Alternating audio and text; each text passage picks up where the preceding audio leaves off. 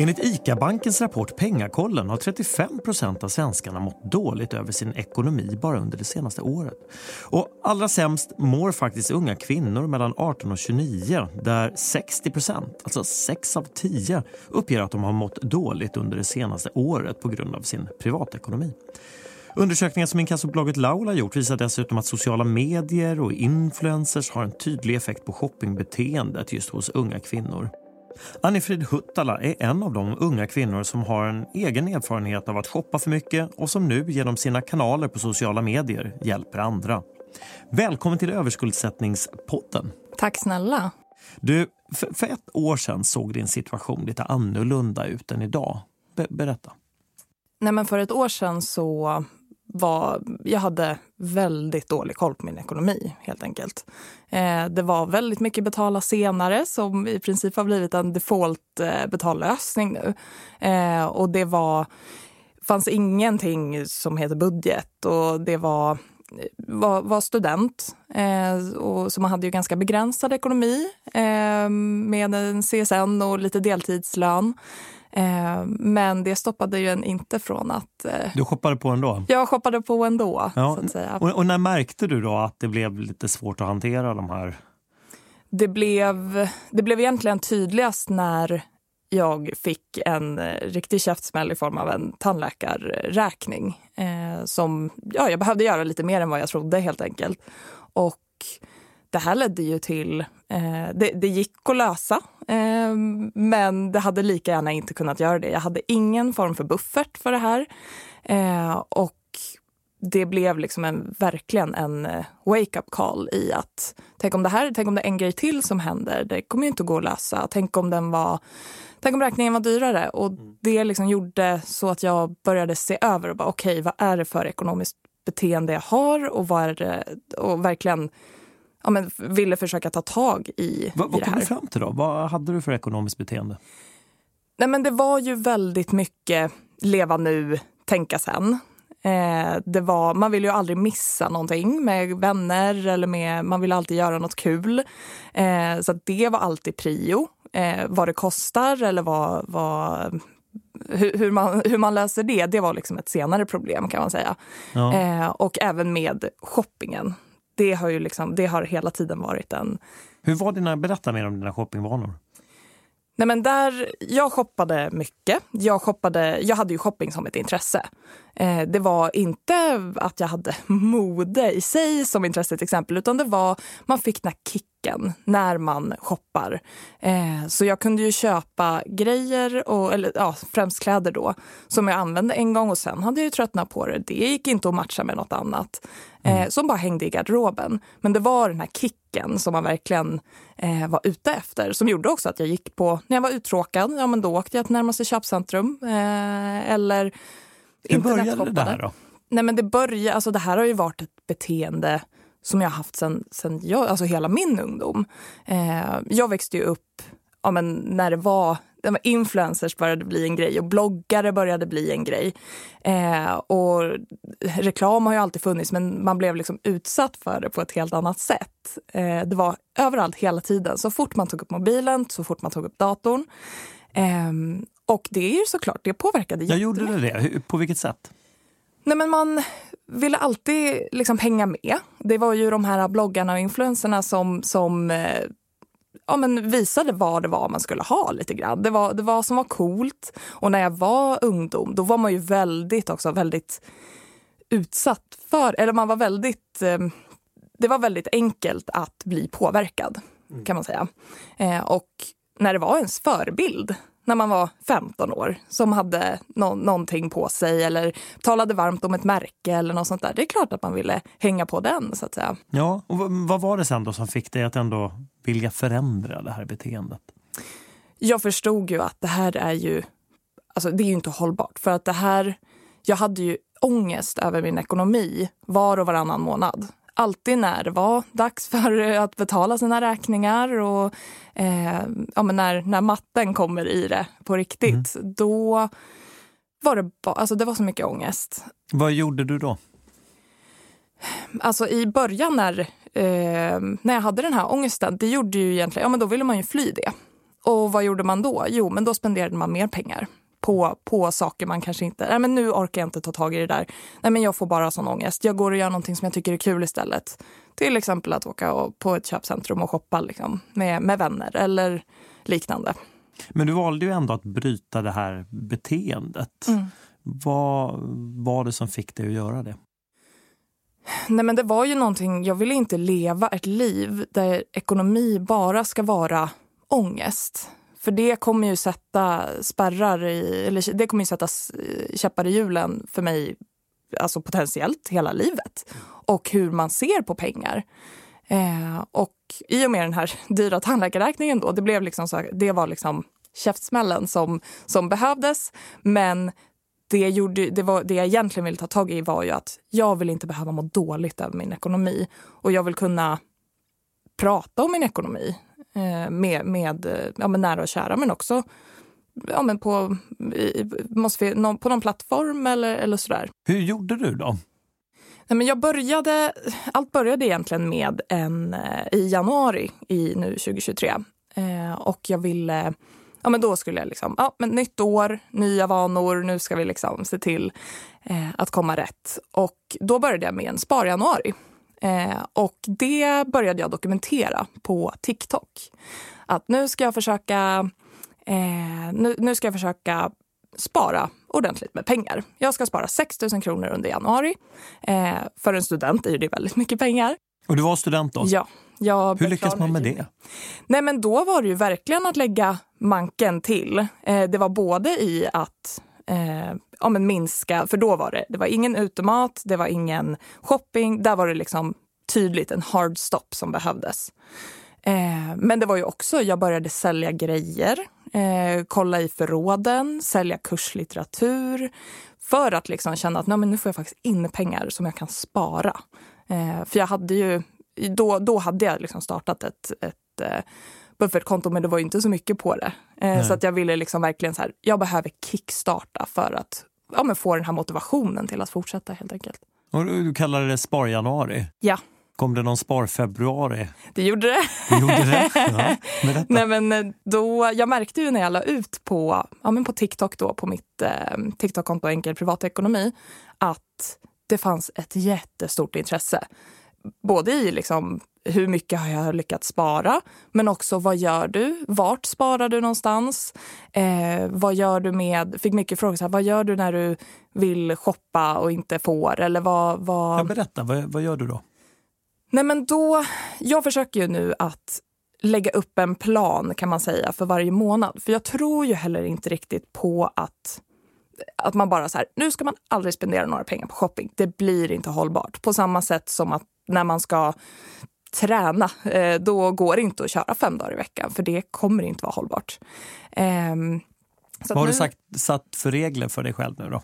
Nu ser jag till att inför varje månad då när man har fått lön, då eh, ja, men sparar jag en, en, en summa som jag har ja, men bestämt sen innan i min budget.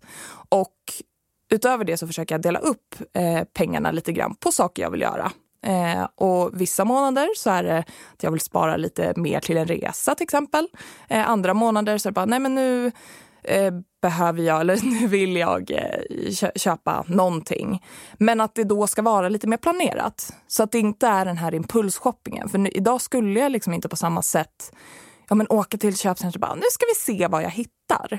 Utan nu försöker jag ha en plan innan. Och så bara, ah, men vad är, det jag, är det något särskilt jag behöver? Eh, eller är det något eller är det egentligen bara är det något annat nu som, jag, eh, så, som smyger fram? Hur mycket mindre shoppar du idag jämfört med när det var som värst?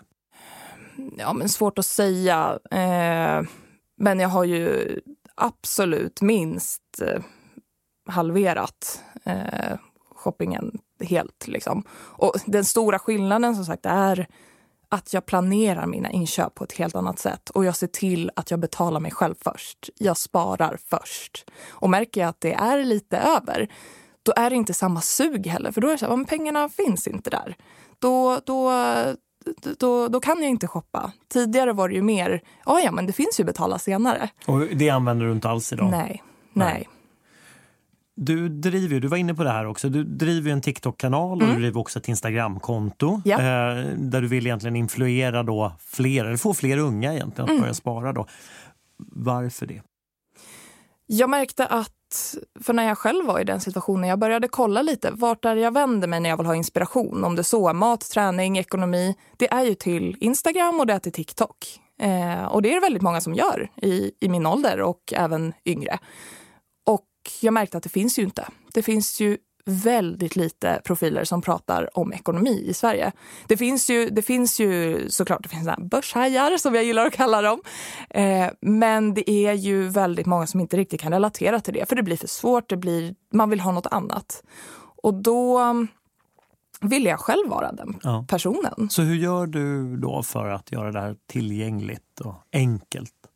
Nej, men då, jag är väldigt öppen med min... Alltså, det här är min situation, så jag utgår väldigt mycket så här.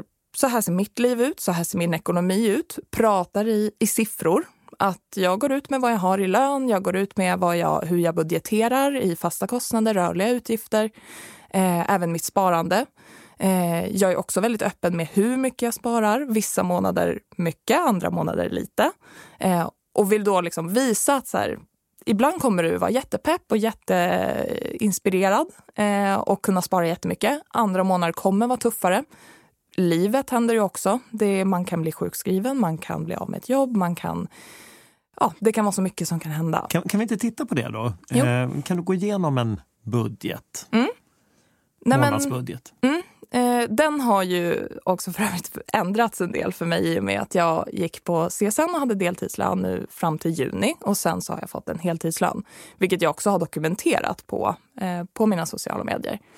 Eh, och nu så, det första jag gör är alltid att eh, eh, ja, men se över mina fasta kostnader. Alltså hyra, eh, liksom, eh, parkering i huset, eh, el, varmvatten och så vidare. För det är sånt som man, det är lite att göra på den fronten. Eh, och sen så kollar jag mina rörliga utgifter som kan variera lite mer varje månad.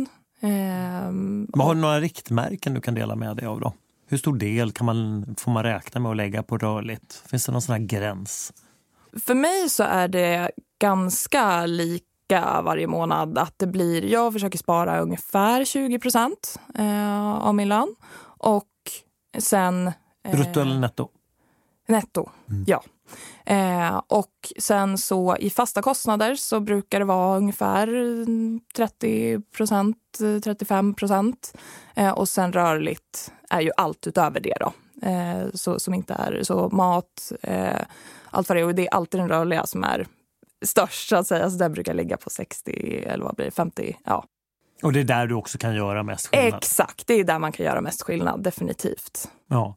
Du, vad får du för frågor från dina följare? Det är väldigt mycket jag vill sätta igång. Hur gör jag? Det, måste jag, det är nog den absolut vanligaste frågan. Eh, hur sätter jag upp ett sparkonto? Hur börjar jag investera på börsen? Det är eh, väldigt vanligt och det är svinroligt för att det, man märker verkligen att det, alltså det är tjejer i 15-årsåldern som skriver. Alltså, jag har fått börjat få mitt eh, studiebidrag. Hur tycker du jag ska fördela det? Eh, hur mycket borde jag spara av det? Alltså, det är helt otroligt roligt att det är så många. Ja. Så det, det är verkligen den vanligaste frågan. Men sen så är det också mycket kring ja, men hur man gör, hur man sätter igång med en budget. Eh, om jag har några, några tips. Just det här, så det är ju också egentligen komma igång spåret eh, som, är, som är det vanligaste. Skulle jag säga. Du, om du skulle ge några tips till Mm. de som lyssnar nu, då, vad, vad skulle det vara? Jag tycker verkligen att man ska försöka kika på att ha en budget. Och det är jättelätt att säga. Eh, Det har nog de allra flesta sagt att det ska man ha. Men jag, det kan vara lite svårare att göra i praktiken. Ja, varför är det så svårt tror du? Nej, men jag tror att man för det första, det är väldigt många som inte har så bra koll på, på vad pengarna går till. Eh, Man, det är många som känner bara, oj vad pengarna har flugit iväg och jag kan inte förstå på vad. Eh, Så det tror jag är en, en anledning. Hur får man koll på det då? Nej, men det jag brukar säga att man ska börja med är att ta en månad och så för man bok över sina utgifter och sina inkomster. Och det låter kanske jätte, liksom, ja, basalt, men det är superviktigt. Eh, för att det jag märkte när jag gjorde det var ju att oj vad mycket pengar det gick till utekaffe, utelunch, snacks i skolan. Alltså det gick helt galet mycket pengar på det när jag bara kollade över. Eh, man kan självklart också kolla sitt kontoutdrag för om man inte vill liksom köra en månad. Men, men, eh, så att man verkligen liksom kan, kan se över sina kostnader. Och sen när man gör sin budget så är det väldigt viktigt att man gör en realistisk budget. För om man sätter ett, ett budgetmål att här, jag ska spara eh, 35-40 procent av min lön eller mitt CSN och så klarar man inte det för att det är ett väldigt högt uppsatt mål då är det väldigt lätt att förlora motivationen helt och istället så fallerar det och så bara börjar man om på nytt och går in i gamla vanor. Så att, att man gör en budget som faktiskt speglar sin egna vardag och så gör man små ändringar hela tiden för varje månad. Har man en, vet man att jag använder 5 000 kronor på mat, ja men det är mycket för att vara själv. Eh, kanske jag ska prova en månad att gå ner till 4 och 5. Hur går det? Eh, och månaden efter, går och går ner till mm. fyra. För då blir det inte de här stora hoppen. Så tar det mer stegvis. Exakt. Det Just tror jag är viktigt. Du, eh, de som lyssnar nu då som vill ha mer tips och följa dig, vad, hittar de dig? Jag heter enkel.privatekonomi på både TikTok och på Instagram. Eh, och sen så har jag också en blogg som heter enkelprivatekonomi.se. Perfekt. Och vi ska också säga till de som lyssnar att om de misstänker, om du misstänker att du är på väg att hamna i en svår ekonomisk situation så våga prata eh, med vänner och familj. Och det finns också hjälp att få i form av budget och skuldrådgivare som finns i varje kommun faktiskt. Eh, Annefrid, tack så mycket för att du kom till Överskuldspodden idag och lycka till nu i framtiden. Vi ska också säga att producent idag har varit Julia Mastell, ljuddesigner Anders Wågberg och jag heter Fredrik Skärheden. Tack för att du har lyssnat.